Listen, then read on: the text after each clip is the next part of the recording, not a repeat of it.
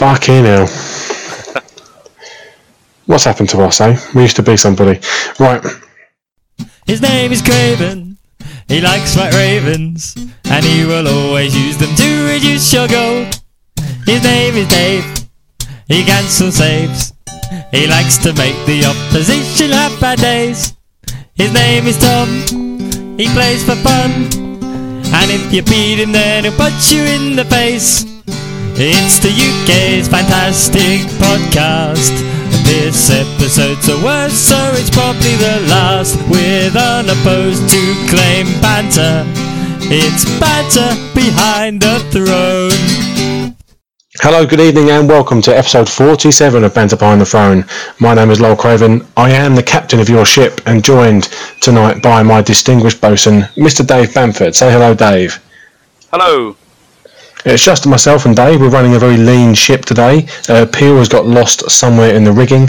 Uh, we've sent someone to recover him, but they've been gone a while, so who knows what's happened there. Um, before we start, it's become almost customary to discuss a technical fuck up, and we've had yet another one this week. Uh, we recorded as normal uh, a day ago, and uh, it all got it was all fine until the very end when the upload failed on Dave's audio, leaving us with a uh, episode which really we couldn't put out. So we're going to try and emulate as much as we possibly can um, from last night, but with 50% of the guests, because we were joined yesterday by Waffle. Um, many of you may know Waffle. Some of you may not, but you will definitely know his voice because he sings our intro tune.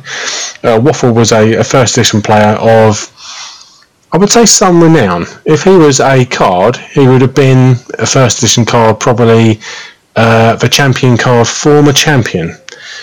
Not a card you see very often. It's got some very bizarre rules text, but it has renown, and that is kind of Waffle in a nutshell. Um, the reason we got Waffle on was because he is a, uh, I say, a, a quite experienced first edition player who, up until this point, hasn't really played second edition at all. So we had a, a series of questions to ask him uh, to get his take on coming into the game now, because a lot of first edition veterans have obviously been playing the game since it came out and have got used to the changes incrementally, whereas Waffles had a long time out and was dropped in at the deep end. Waffle wasn't here, um, so my kind of dream of doing a Parkinson Parkinson style interview is gone. But what we are going to do is I'm going to ask the questions, and Dave is going to read. Dave's going to answer them in the best possible way, um, based on what Waffle said yesterday. So we'll get to that in a little while. But before we go any further, um, Dave has a tournament to talk about. He went to the Manchester Regional. Um, so, Dave, take it away. What happened there? Yeah, uh, I went to the Manchester Regional. Of course, I, I took Waffle with me. Um, the reason he did play this weekend. Um, I wasn't really sure what to play. I, I, didn't want to play Martell or Lannister or you know any, anything you know that I've already played. Um, so I thought I'll play some Night's Watch. Uh, I messaged Joe from Cincinnati, said, "What's the best Night's Watch deck? Is there one that's actually good, or are you just having this on?" Um, and he didn't get back to me until yesterday, so I didn't play Night's Watch in the end. Um, I net decked a Stark deck the day before, played against Waffle a couple of times, gradually reminding him how to play Thrones and uh, uh, of the you know the new differences that there are. Um, and it, it seemed to go all right. Uh, as people are aware, I don't really like Stark as a house very much, thematically, mechanically, or anything. Um, but they have some cards which I really enjoy. Uh, Catelyn and Winterfell are really, really useful in a meta that's dominated by Mirri, and uh, there's a lot of tears going around, a lot of Ghaston Grey. Those two cards are absolutely clutch in stopping them, even if they don't affect them on a first nerve winter turn. You know, when you need them, even if Winterfell doesn't help on a first nerve winter turn. Um, so I played a very uh, a very power power challenge based Stark build. Um, a reasonable amount of renown in there. There was what eight cards with renown. Um, obviously, the denial. Uh, the only events were nightmares. Basically, only military challenged. If I could get you know kill something really good or ice something, um, or you know just get a draw off the blackfish without hampering my other challenges. It was very much a uh, a power challenge based deck, which is you know my preferred style of play. Uh, military is my, my least favoured challenge. Um, so I rocked up at just after ten, Uh, unfortunately, the tournament started at ten. I wasn't aware. I thought it was eleven, uh, but they were running a bit late, so I uh, I registered. I assured the TO that my deck was legal and that I don't need to give a deck list in. Uh, counted my neutral cards. That was fine. I think I was on about ten. That, that's fine. Um, counted the cards in my actual deck and got to fifty-five, which was a bit of a minor issue. Um, so we looked at Waffle's deck, realised he had two of my milks. Don't know what happened to the third copy. Um, and then I wasn't really sure what I was missing from the rest of it. It looked like most of my major pieces were there. My economy was there, my event package was there, all my big boys were there, my chud reducers were there. So I assume it's just something miscellaneous from the mid range. Um, but uh, luckily, Whammer had a uh, had a Stark deck lying around, so I just took three cards from him. I think a Summer, a Nymeria, and a Grey Wind dupe. Uh, and Summer was really, really useful, so cheers for that, Whammer. Uh, and the other two weren't, weren't half bad either. Um, Are you running summer anyway? no, I wasn't. Um, Oh, okay, In- interesting. Yeah, I think the deck should be running Summer. Summer is really, really, really good. Um, and uh, I don't know why it wasn't, but I took it as, you know, somebody has played this deck, and I think it won Tulsa or something like that. I figured it's clearly been, you know, refined enough that they've made a conscious decision not to include Summer. So I won't change Yeah. it because I only had about three games to play before going, and then, you know, when Whammer gave me the cards, it was the first three cards I knew definitely weren't in my deck. Um, so I was like, "There's summer. I know he's not on my deck, therefore he will never be a dead card." Like, I know he's not a second copy, and uh, I know I won't be going to like four copies of a non-unique or something. So have summer, yeah, and I did it that way.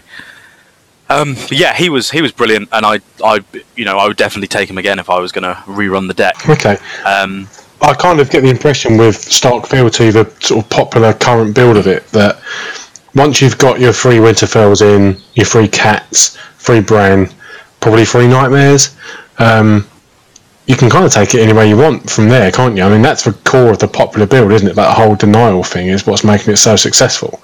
I, I ran two nightmares and two milk. Um, Yeah. I think the original build ran three milks and two nightmares. Um, but yeah, a third nightmare I wouldn't want to miss. It was it was brilliant all day long. Um, despite you know we raved about it when it was on when it was first sport again. Uh, and just say you know this card will be brilliant and it will be indexed for ages and even when there's a massive card pool, uh, it will always be like you know contender for the last few slots in your deck um, and you'll never be sad to draw it. And I, even with the gold restriction, I'm still shocked at how right we were. Like, not to blow our own horns too much or anything, but like, it's even better than I thought it would be. Yeah, I totally agree. I love it. yeah. Absolutely love it. Um, it's going in every deck I'm building at the moment, and I have to really, really be pushed into cutting it because it's so versatile. It is. It is. I mean, with so much attachment hate, it's you only expect your milk of the poppy to stay around for one turn or so anyway. So, from that perspective, it's it's just a better version of milk. At least the first time you see it. Um, and yeah, and the fact that it hits uh, Ghaston and Winter, Winterfell and all that other stuff is just gravy. Um, yeah, I, I, I won't leave home without it for the next uh, next couple of tournaments. I don't think. Uh, yeah, so first up I played Percy. He was playing a Tyrell Ro- Tyrell Sun deck. Um, he Varused me twice, which was a bit sad, but I just I managed to have the dominance from quite a quite an early stage, so I still managed to win that. Um, I played against Keb and uh, an, an early ice on her Barry, um, who was the, the only real issue at the time. Uh, was good. Uh, I know at one point she made a mistake by military to me when she thought she had milked Robb, but she had milked Jon. Um, so all my blokes stood up, and then that was kind of sad for her. She never saw Stannis, so I wasn't under a, a massive amount of pressure. I had enough, you know, good blokes. Just that wherever you kneel, it doesn't matter. Um, round three, uh, I played a reasonably new player from Manchester, whose name I forget, but she was playing uh, Manchester, Manchester, Martell Lion. Um, again, like she saw an early Ghaston, but I just didn't care because I only care about pound challenges, and I have um, Cat. So every single turn, I would be power challenging with Cat and renown characters, and then I would be using Winterfell on the intrigue challenge when she attacked to ensure he, she can tears me, and then um, I, you know just ground out a win that way.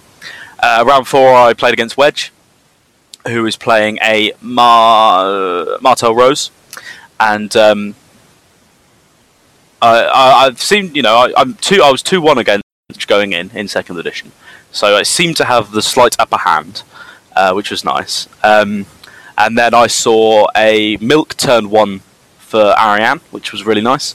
And then he confiscated turn two, and I played Nightmares on the second round. So that really, really, um, you know, broke his tempo uh, having Arianne blank like that because it was clear that you know she was a big part of his game plan, needing to bring in Armira or something. Um, he opened with first snow, and because I could blank his Arianne, that really, really hurt because he lost something fairly decent to military claim turn one. Um, yeah, so in the final round, I was four and four and four and zero going into the final round. Uh, you know, next to certain to make the cut. Played against Whammer. Uh, it went really, really well uh, for about five turns, and then he varused me, and I was sad. Um, I lost all my blokes. Couldn't really bring it back after that. Um, so he went into the cut at number two, and I went in at number seven. So we got to play again in the top eight. Uh, I dropped a reasonably sized board turn one, including including cat.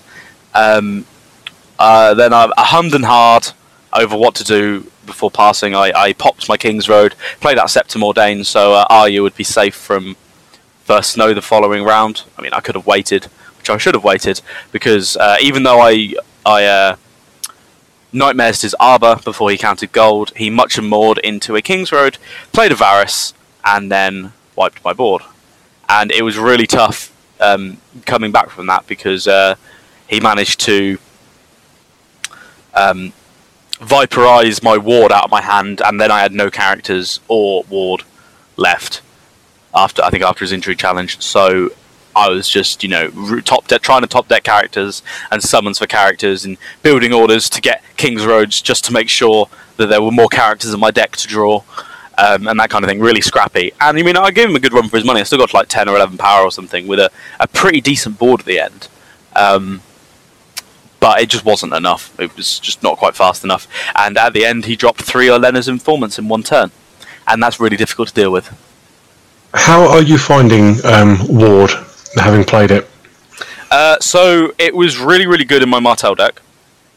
I played it three times, uh, and the reason it was so good is because I was running March to the Wall uh, and Wildfire. So I would ward something, and if it survived to the plot phase, you know, I would have been playing with that plot in mind. I almost always had a method of killing that character and potentially harming their board as well. So I wouldn't worry about confiscation. In I only had one copy in the Stark Fealty deck, where it is it's not loyal, so it's a it can be quite hard to play in that deck. Um, and it also, uh, whereas in Martell you can often afford the tempo play because you have a lot of control elements. Um, in Stark, I felt I, I, more like more often wanted to play ice or um, or characters. Uh, I only ran one copy, so I didn't see it that often, but it never really had much of an impact for me in that deck. Now, if I'd had run more copies, it, it would have been better. But I know there's a lot of pl- players playing around it. Um, so, you know, either either in their deck building or just in general play when they're playing against Stark, so it is less useful. Gone. I've certainly gone off it. I was quite panicked about it when I saw it, and I do definitely take it into a, a lot of consideration when deck building now. Perhaps perhaps too much to be perfectly honest. But um, I've used it in the in the Lanny um, Wolf deck that I gave you to the Dockside. It, it made its way into that, and it's okay in that because I've got a lot of money kicking about. But in the few brief games I've played with a Stark Fealty deck, I find that it's just I just find it a bit too expensive. I know it's it's useful, but um, yeah, you mentioned it. Ice is a really expensive non-character attachment already. Um, there comes to a point where you need to really think about your board position, like on a permanent level. Um, because if you aren't following up that ward with something to get rid of that character, there's a good chance you're going to lose them anyway. Um, so I'm not. Don't get me wrong. I'm not saying it's a bad card, but for me personally, I've I've definitely gone off it a lot. I think if you're running marched, great. Um, and if you've got Jon Snow, it's also fantastic because they gain the Stark affiliation, so you can sack them in the challenges phase to do whatever, or if they're low strength, you can always um, kill them with Grey Wind to trigger Robb. So there is like synergy there, but uh, I'm not sure I'd run it as a three of in in main Stark. I think I feel like it's more of a banner card. I mean, you can reduce it with the uh, you know the in-house zero cost reducer. So there is there Yeah, is the ways of making it tree or whatever it is. Yeah, Winterfell Heart Tree or Winterfell Grove or something like that. Hmm. That thing, Yeah, the Great that Keep. one. Yeah, Great Keep. that Um, bloody thing. yeah. Uh, so yeah, I, I like it, but it it's not as good as it I thought it was when I first saw it. I agree, um, and I definitely found it more useful in that Martell deck than I did in because of all the plots to leverage its thing. Because there's first snow Yeah. in there as well, of course. Um, so stealing a forecaster on a first snow turn is is much more useful than um, a forecaster on any other turn, and then you've got the plots to capitalise on it later as well. So yeah. Um, one more point from the Manchester Regional was that I watched Whammer in top four, and uh, he drew his setup hand, looked at it, mulled, o- mulled over for a few minutes, and decided not to mulligan. Then proceeded to make a one-card setup of just the Arbor, and then proceeded to Bold win. play, but It is, mm, yeah, well, that says it all. it is. Well, yeah, exactly. Just you know, such a solid player, and that's the kind of decision that is really, really difficult to make. You know, are these non-setup cards essentially like you know? I think the Knight of Flowers is in there, or like Syria or something. Um, are they important enough to take this setup, bearing in mind you have the Arbor? And uh, you know, depending on the matchup, often it is. Uh, that Arbor was just money all day. I saw him, you know, he would use Bear and the Maiden Fair to filter his draw, and because of the Arbor, he would be able to afford exactly, you know, both of those characters exactly. Um, that kind of thing. And uh, yeah, it's just that that's kind of thing, you know, sorts the men from the boys, uh, choosing to take a really, you know, allegedly subpar setup purely on the econ basis. Uh, so that's pretty crazy. He went on to uh, play in the final as well and lost to Evan, who was playing Stark Fealty. Evan's becoming my go-to person when people say who's the best player in the country. Oh, really? Yeah, he doesn't often get mentioned, does he? I mean, a lot of people will say people like like Wedge and or Whammer or, or yourself, you know, rightfully so. But if you look at Evan's track record over this competitive season, not even just in this game, it's really quite impressive. That's his second regional final for Thrones, certainly.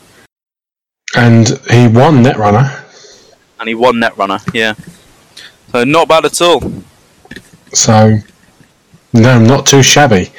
Um, obviously, wonderful beard, and has replaced me in your life in an away trip as well. So he's really got it all going for him at the moment. this is true. It was lovely, uh, lovely staying in a room with Evan over over Dockside. I mean, he was no you, but Did he follow the instructions out of interest? uh, which instructions in particular? Well, about you know, we had we gave him a little um, rundown of how to behave like me. So, I mean, did he fulfil your your needs? He, he certainly was protective enough of, uh, you know, the younger and the uh, the weedier members of the troop that he, he certainly had like he seemed like he had the bodyguard that rolled down pat, even though it never came to it, which is good. Um, I don't think he followed your drinking instructions though. He was a bit avant-garde in that respect, which is a bit of a shame. That's fine. My my drinking sort of habits are slightly off base anyway, I guess, considering how much you guys all tend to neck before tournaments. So that's fine. Okay. Well, obviously, um, just on the subject of it, Arbor, um, we discussed this yesterday. Um, we'll discuss it again now. It seems like a relevant time to mention it before we get onto the sort of waffle interview. Um, location control. Now, a lot of people say that the game has become very removal focused, and when they talk about removal, we are talking really about put to the sword and tears, or you know the equivalents or things that get removal in in a sneaky way, so Mirri or um, Tyene or whatever. Um, but people really don't tend to be discussing that often, or even playing at all. If you if you search for some of if you search for put to the torch on Thrones DB, not many of the current decks or tournament tournament winning ones will will be returned in that search. Um, Is it about time we started seriously considering that? I think there is a place for location hate in this current meta. Um, not necessarily, you know, the semi-auto include newly made Lord or you know Frozen Solid, but the four cost locations are scary enough at the moment that I think it is worth including something to deal with locations if you need it. Now, Nightmares can flex into that slot, Yes. so a lot of decks are running it. But I agree that I think there is a place for you know one or two copies of Put to the Sword, uh, Put to the Torch in a deck that can reliably trigger it, because um, you know a turn one Arbor is a real issue. Uh, the wall, it can be a real issue, and a lot of you know players won't defend the military challenges by five, uh, especially if you only have one gold left. Because you know what are you going to kill in Night's Watch? Like kill Benjen? Okay, sure, no worries. Um, so short of losing the old bear, it's not an issue. They won't defend it. Hopefully, you can chuck, chuck something at the wall. Um, and of course, uh, Winterfell is a massive issue at the moment. So if you're forcing them to use Winterfell on the military challenge or over defending to save Winterfell from put to the torch, great because that just allows you way more freedom in your other two challenges, the more important challenges. Um, so I, th- I think there is a place for that definitely. Yeah, good. Me too. I want to I want to have a play around with it, see uh, see what I can do. I think I might include it in my next deck, uh, depending on what I play. Of course, we'll see if I uh, end up playing that Night's Watch deck I was discussing. So Well, yeah. I mean, I hope you do give Night's Watch a blast because common consensus is that they've been completely fucked by First Snow, and who'd touch them now? But I, well, I don't think the common consensus is always correct. There's a lot of experts out there who are self-appointed, and including ourselves. So you shouldn't listen to everybody. give it a go. you should always listen to us. Well, we don't, yeah, not everyone us, But I mean, none of these other suckers. Okay, right. So um, now we're going to enter the awkward, weird interview segment of the show, um, where you're going to take on the role of Waffle, and we, um, well, I'm going to ask you questions, and you're going to re- repeat what Waffle said, or as, as close as you possibly can. Uh, the problem being, of course, is after doing yesterday's show, I screwed up my list of questions, and they've gone. So I'm going to have to also try and remember what I said. this is bollocks, isn't it? I mean, Christ Almighty. So, um, Dave slash Waffle. We can Yes. well, obviously we can skip the whole drama with who's introducing who, which probably was the best part of yesterday's show. To be fair, um, that was that was the best bit. Um, I can't remember what I said to him now. Um, oh, that was it. Having got into the, having sort of started playing on Saturday um, for the first time since the game changed, um, what were the biggest changes that you noticed? So off you go, Dave. What did Waffle say when I asked him that question? So he didn't exactly mention this, but on um, on Friday he played Already, Robert you're Baratheon. paraphrasing. he played Robert Baratheon for the first time. And I said, How do you feel about that? And he said, Playing seven gold is wrong. And I agree. it was just like an affront to nature that something might cost so much um, and be in a regular deck. Uh, but he did say yesterday that his, his the biggest change um, for him was reserve. He thought that was the most uh, shocking change, didn't he? Um, because having played a lot of Lannister, he did say that, yeah. And yeah, he played a lot of Lannister in first edition, um, and in melee he played a lot of Martell. And uh, for those who know him on a European ba- European basis, you may remember him from the top 16 of the melee a couple of years ago at Starlek, where he popped down three conclaves in one turn and ca- caused chaos essentially. Um, that picture is available on request. yeah, uh, he's used to having a fistful of cards and then you know going from there uh, and leveraging the long game, and that's a lot more difficult to do with the reserve. Um, and I haven't really had to think about it in, in the past because you know at the moment we uh, we've been playing more aggro-y decks, even if they've got control elements. Like you know, it, there's been more less like long-term planning, keeping your cards back than there has perhaps been in certain first edition decks. Uh, but it's only going to become more pronounced go- going further when you know Valor comes out and uh, like Nightstala Hill gets reprinted and all those kind of things that are going to encourage uh, long game plays. Uh, and reserve's going to become all that much more important, and it's going to be really really weird because I'm not sure I like it. I agree with Waffle. Yeah, on. It's funny you should say that because I often um, completely forget about it. I'm, I'm still not really taking it into account, and it happened today. I flipped a plot. Um, I had my Octagon League game today. Um, I opened with Sneak Attack, which I haven't done for a long time, and um, it was only when sort of my opponent said to me, "Oh, reserve," I thought, "Oh fuck!" Like that's got a reserve of five. Jesus Christ, that's why I don't normally open with it. Um, and I had to pitch cards to it, and I, I just completely overlook it still, completely and utterly.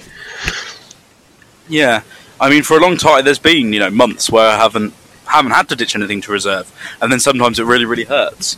But the uh, you know it's only going to become more of an issue going forward for, for people Mm. used to having big. Although being a Greyjoy player, it shouldn't affect you really, right? Well, I mean, say that I'm not a Greyjoy player anymore. I'm I'm kind of I'm, I'm in exile from the Iron Islands because I just I can't get on with Greyjoy at the moment. I just don't don't enjoy playing them whatsoever. Free agent. But I do wonder. Now you mentioned it, will we ever see any more tech which fucks around with the reserve value? We've we've got two cards currently would do it, don't we? Alannys and um, Wraiths in their midst. It's an interesting kind of angle to take. I would like to see some more stuff that manipulated that value. There's the the positive ones as well. There's Sam and the Iron Throne and the Rookery. They all add to your reserve. Yeah. Um, I wouldn't be surprised to see a, a constant modifier, like a minus one reserve card that you can uh, you can attach to say your opponent's house card or a location or something. Yeah, wouldn't be interesting. shocked to say that. That's quite a, quite an interesting thing. That would really push uh, know a different way of pushing the the intrigue might of say Lannister. Um, you know, n- not just punishing the cards they've got in their hand, but ensuring they can't recover so well in the future. Be quite an interesting route to go down, perhaps. Yeah, yeah, exactly. Yeah, that's good. Hmm, interesting. We'll have to wait and see. Um, okay, so that was what Waffle identified as for the changes he's he'd found. Um, of the changes that he he come across, then what what did Waffle say was the thing he actually liked about the uh, the new new world order? he was loving the fact that eight go- you had eight gold on setup. It made him feel as rich as a Lannister, even though he wasn't playing Lannister. Um, for those who aren't aware, it was five gold in first edition, and even though the curve has been increased, um, some setups feel like you get a lot of value for your money. If you see a couple of chuds, you ju- you're absolutely laughing. Like even though there's no zero costers anymore. Um, and so there, there can be God, those. can you imagine think, if there was? Oh, you know, a few refugees, be lovely. But chuds, they don't matter when you got a Valor. So uh, Okay, yeah, sure. Um, so I was gonna say he also loved the fact that Valor isn't back yet because he felt safe at all times. Like he knew as long as he played his challenges phase correctly, his his main characters were safe. He did, he didn't. He just knew he didn't have to play too many chuds, which he was used to doing because of Valor, so he couldn't get first snowed. He didn't want to play too many forecast or hires at once because he got wildfired. But broadly, he was happy that you know his key characters were safe, and he was a player that wasn't a massive fan of Valor in first edition anyway. Um, I remember the first time he ever saw it. I think we played two games, and about halfway through the second game, I said, "Oh, by the way, there's this plot called Valor," and I showed it to him, and he goes, "Wow, that's insane! Who would play that?" I was like, "I don't know. It seems terrible." Um, but I had been reading up online that apparently it was really good, so I slotted it into my plot plot deck in the third game, and yes, it was really good. when your opponent isn't expecting it, and you are. Uh, and uh, Waffle cursed me out, something rotten, and Dad walked in and was just like, "What the hell's going on?" Was like, oh, Waffle's just really angry, really salty that he wasn't expecting Valor. Dad was just like, well, it serves him right. so uh, Waffle's had a bit of a, you know, a mixed relationship with that card since the beginning. okay, fair enough. Um, so we, we, we then sort of kind of covered what Waffle disliked the most of the changes he'd found, and then obviously we, we've already covered that. It was kind of reserve um, was the thing that bothered him the most. Um, so we then we went into a discussion about how Waffle feels about the kind of change in the way the houses present themselves now, because there has been some change um, across the board. I mean, Baratheon are now the, the the house most associated with kneel, whereas before now Lannister were. Um, and part of that question was also discussing how Waffle feels about the introduction of two whole new factions and what they bring to the table. So, yeah, what did he have to say about that? So uh, Baratheon is the key example, I think, because that's the deck I gave to him. I gave him uh, which I had built. He played a game or two with that, and then um, he said, uh, "Like, what what else is there? What can I play?" And so I said, "Right, you can have this banner for this, or this banner for this, or this banner for this." And he said, "Yep." Banner Sun, icon control's good, and he immediately, as soon as he played Nymeria, half through the challenges phase, he was in love. Like, you know, that's the deck for him for now. Um, but the reason he I gave him Barrow initially is because Waffle is yeah an old school Lannister player. He's been playing Lanny kneel at you know a good 70 75 percent of tournaments he's been to for the last three or four years. Um, and he when he wasn't playing Lannister kneel, a good amount of those games were with Barrow.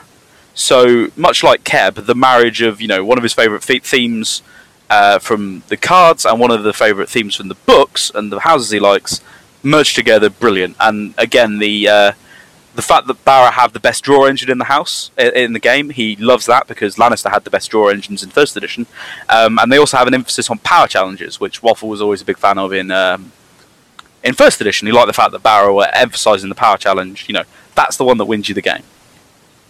Um, new house wise, he played briefly against my uh, a Night's Watch deck I had built um, from a long time ago. It's been built since before First Snow came out, and uh, it was uh, he he he he said he wasn't a massive fan of them. You know, from what he saw, because it seems like a very a very one sided strategy. Because you know, I got the wall turn two, I played the wall, and then I was playing around the wall for the entire game. And uh, you know, he didn't seem too enthused about them. Uh, you know, it, there's not always that much interactivity with the Night's Watch. Uh, he was getting at, uh, but again, he hasn't seen the whole breadth of their card pool. He hasn't experienced, you know, the Night's Watch Varys deck with Yoren, and he hasn't seen how good their draw is, and um, all these other things that will become more apparent as the Night's Watch pool deepens, or more accurately, when I play a different Night's Watch deck that isn't a wall deck. Uh, so although they are fairly one-dimensional at the moment, they have got these other themes that should hopefully be developed uh, in the future, and they won't be quite so boring for him. Um, on the other hand, he was really enthused about Tyrell. Um, he's you know no stranger to playing Tyrell cards out of Lannister and Baratheon in First Edition, and uh, and so the opportunity to play them in their own house, he seemed to like. He didn't see much. He saw the Knight of Flowers, who's you know a poor man's Knight of Flowers from the first edition. Uh, he, he, saw Stanley Randy and Marge. Um, left and right caused him hassle in that wall deck. Uh, he hasn't seen a lot of cards, but he's seen a few, and he's seen the Arbor, um, and so he's enthused to try them out. And I think he said that the next deck he builds, um, assuming he has longer than you know a night, if he has a couple of play sessions to get used to something before he can take it to tournament, he'll be playing Tyrell or some sort of uh, Banner Rose. So yeah, I like that. I like that he's jumping Overall, straight into pretty it. happy. Yeah, I think so. Yeah, um, and a lot of the other houses, their mechanics haven't changed too much. So No, I think Barrow is the big one, isn't it? Yeah. Okay. Sure. So then we went on to ask Waffle if he feels that um, people who are completely fresh to the game have got it easier because obviously they had, don't have to unlearn anything; they're just coming in from scratch. Or do people from first edition, despite having to relearn some key mechanics, have an advantage because they kind of know the ebb and flow of the game? I mean, for my money, that's a fairly obvious answer, and I mean, Waffle didn't didn't actually uh, say anything unexpected, but it's sometimes it is worth asking because we have had some new players come into the game from completely new games uh, who have done very very well. Um, so there is something to it, but yeah, I mean, Waffle pretty much said that if you're a first edition player, you have got that, that extra edge, haven't you? yeah, I mean, prematurely games he played were either very close or um, or he won. So, like you know, straight away he's just like, I know what these challenges do. I know how to leverage, you know, card advantage and board advantage and all these things. I know how to play around the reset, which is the the clutch thing for me is knowing what resets are available and playing around them. And if you could play around, it's, it's always been the same since you know started first edition. Play around the reset, you win the game Yeah, absolutely. in my experience a lot. Um, which is what new players are often struggling with. You can see them. I've seen people, you know, open long plan, go straight into First Snow of Winter, and you think, no, you definitely should have shouldn't have played First Snow of Winter. That was your plan, but the board doesn't dictate that. So, you know, you got to be you got to play around that. You got to be careful. Um, so yeah, he did say he he agreed that uh, first edition players have the advantage, as is right. Yes, we are better than you. Sorry, don't worry about it. Um, okay, and that kind of brings to an end this weird, obscure interview with someone who's not in the room. Um, there wasn't a lot more that we discussed, which is, is kind of relevant. Um, so, yeah, that was Waffles taking it. He definitely enjoyed himself, didn't he? He did, yeah, yeah. He seemed to have a great time, um, and obviously he hasn't seen anyone in the community for since Starlex. So, uh, seeing you know all the people from all over that he had missed, he had missed Mage, obviously he had missed Whammer considerably, um, and uh, yeah, seeing them all for the first time in six months, he enjoyed, and we had a fantastic night afterwards in Manchester, as is tradition. So yeah, we'll do again. Excellent news. Okay, great. Um, so that leaves us. I mean, it's, it's, a fairly short one this week, not only because we are recording for the second time in two days, but also because we haven't got a great deal going on at the moment. But what is going on? Uh, we've got two very exciting things coming up. The first thing that's coming up is Blackwater Bay. So we're going to continue to push this until it actually happens. Um, so Blackwater is in two weeks' time. Is that correct? Yes. Uh, or is it three weeks? Uh, there are two episodes after this. It's the 9th. So two weeks this Saturday. Two weeks yeah. this Saturday. How bloody exciting is that? Mm. Um, so, have you got anything you want to sort of drop in, Dave? Because you're kind of the, uh, the Littlefinger of swag at the moment. You're holding the purse string. So, um, what have you got to entice people in with? Yeah, I've been uh, helping to organise, if that's the word for it, uh, some of the swag and stuff for for Blackwater, and I'll admit we've not been very good at um, sharing it so far. But you may have seen the the playmat done by I would I would say our very own own Glenn Holman. Um, he's not our own, but he did the banter artwork. But the uh, he's done some playmat artwork, and that has uh, Renly's ghost, as played by Garlan, and Tyrell. Uh, sorry, and Loras Tyrell riding into the Battle of Blackwater to smash all the uh, Stannis forces in a much heartbreaking scenario. Um, so that'll be available at the playmat. There's uh, obviously top 16, uh, some random prizes throughout the day, and uh, people who do well in the side events on the Sunday will get that. There will be uh, a set of eight alt art house cards, um, and they will be depicting um, the men of Westeros. Uh, there were a couple of uh, you know, there's a bit of drama in the Facebook group and on CardGameDB. You know, it pops up you know, every six months or so and has done for the last few years about the uh, the Spanish house cards from a couple of years ago, which are, you know, there's no two ways about it. They're objectifying the female characters. Now, whether you're okay with that, whether you like that or don't like that, is not the issue. Like, you, know, you can't really argue that they're not. Um, and so, of course, we wanted to objectify the male characters, but there wasn't any way that we were just going to draw like sexy pictures of men. So they all have their own twist, uh, and uh, hopefully you'll see them, and they should start going up. You know ASAP. Hopefully, there'll be one up in the next day or so. Hopefully, by the time you've listened to this, there will be one up on the Facebook page for people to see. Uh, there will also be the Banter Behind the Throne Don't Be a Dickhead prize, sponsored by Banter Behind the Throne. Um, that will be available for everyone who finishes the Swiss rounds on Saturday uh, and does not intentionally draw, and that will be a copy of Heads on Spikes, the plot, but with the artwork of us, the hosts. So if you just want to look at us looking very pained with our heads on spikes, then um, you can do so. I think I'm missing a jaw and have my eye eaten out. Peel stars his glasses somehow, and you look remarkably pleased with yourself for someone who's got their head on a spike. yeah, I really like it so far. I think it's an excellent card. So um, yeah, I think it's it's well worth coming just for that, in my opinion. But um, yeah, I, I looked at it and I thought, you know what, Craven looks a bit happy, and then I thought about it and think, you know what, people get so angry about this card, but the fact that you're smiling on it just makes it so much better.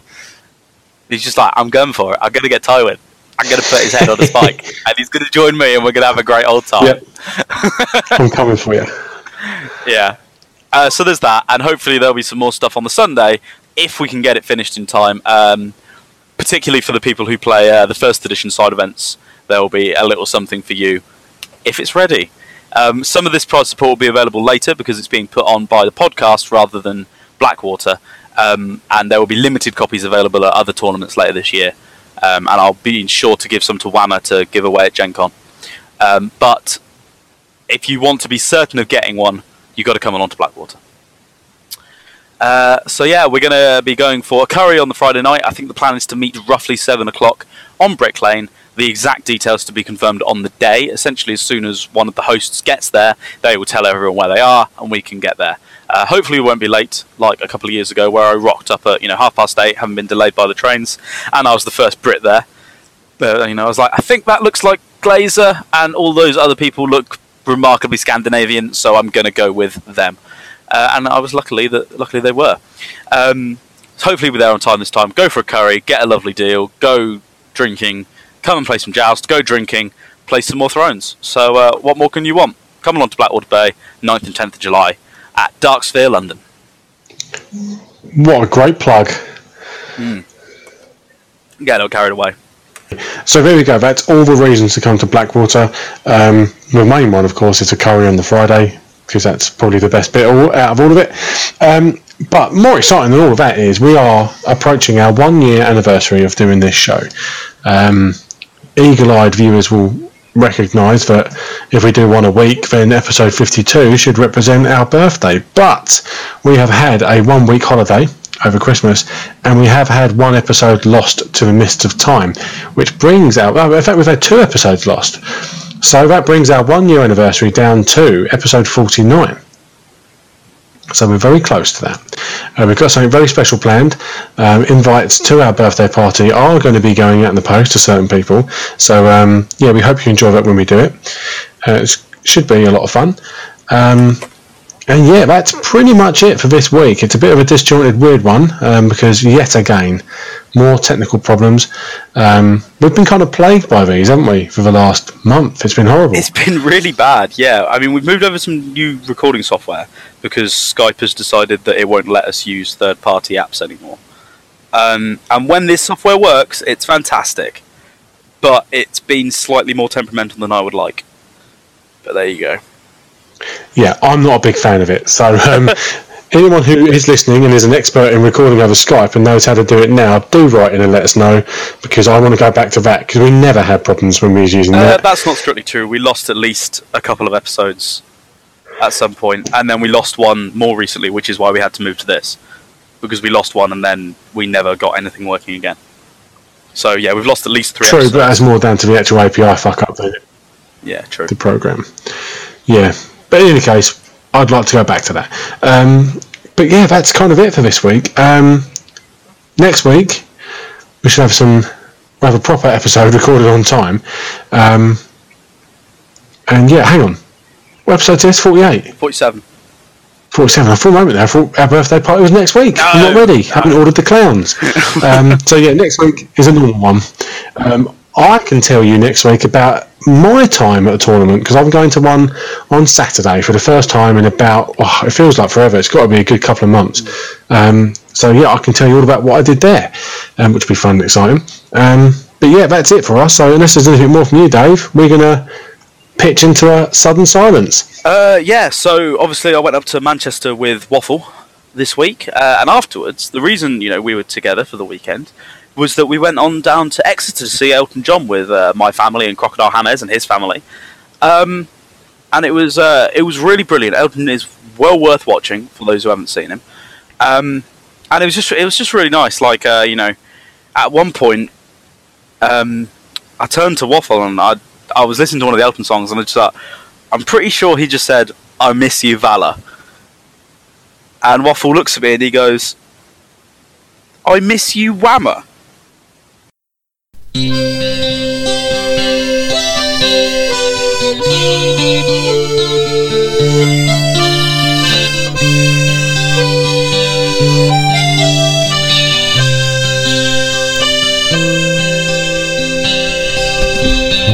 is flying tonight on a plane. He's been building with Drakey and he's playing Tyrell Made. Oh, and I can see Whammer waving goodbye.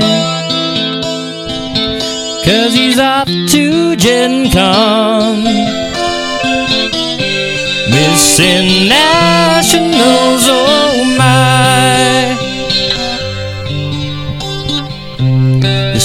played Whammer, he's beaten me twice.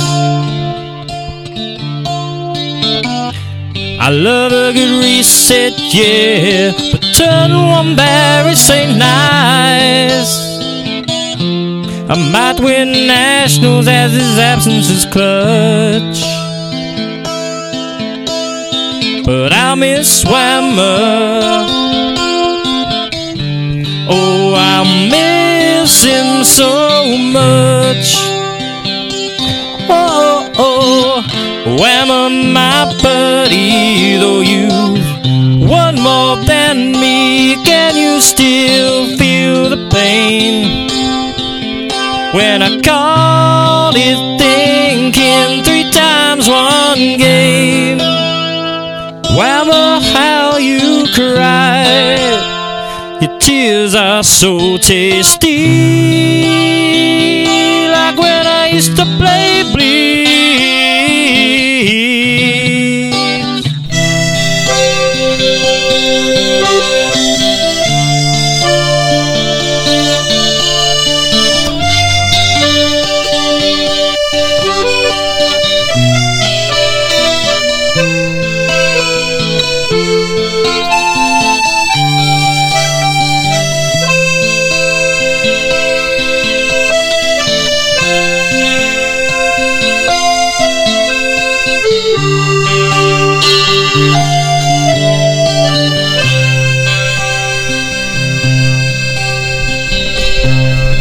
I saw play a tasty game.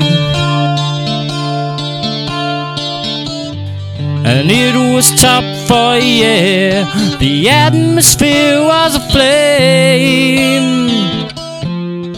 He only set up one lonely card. It was the arbor. Not even Juke, this game would be hard. But he has that mustache. It was so avant garde.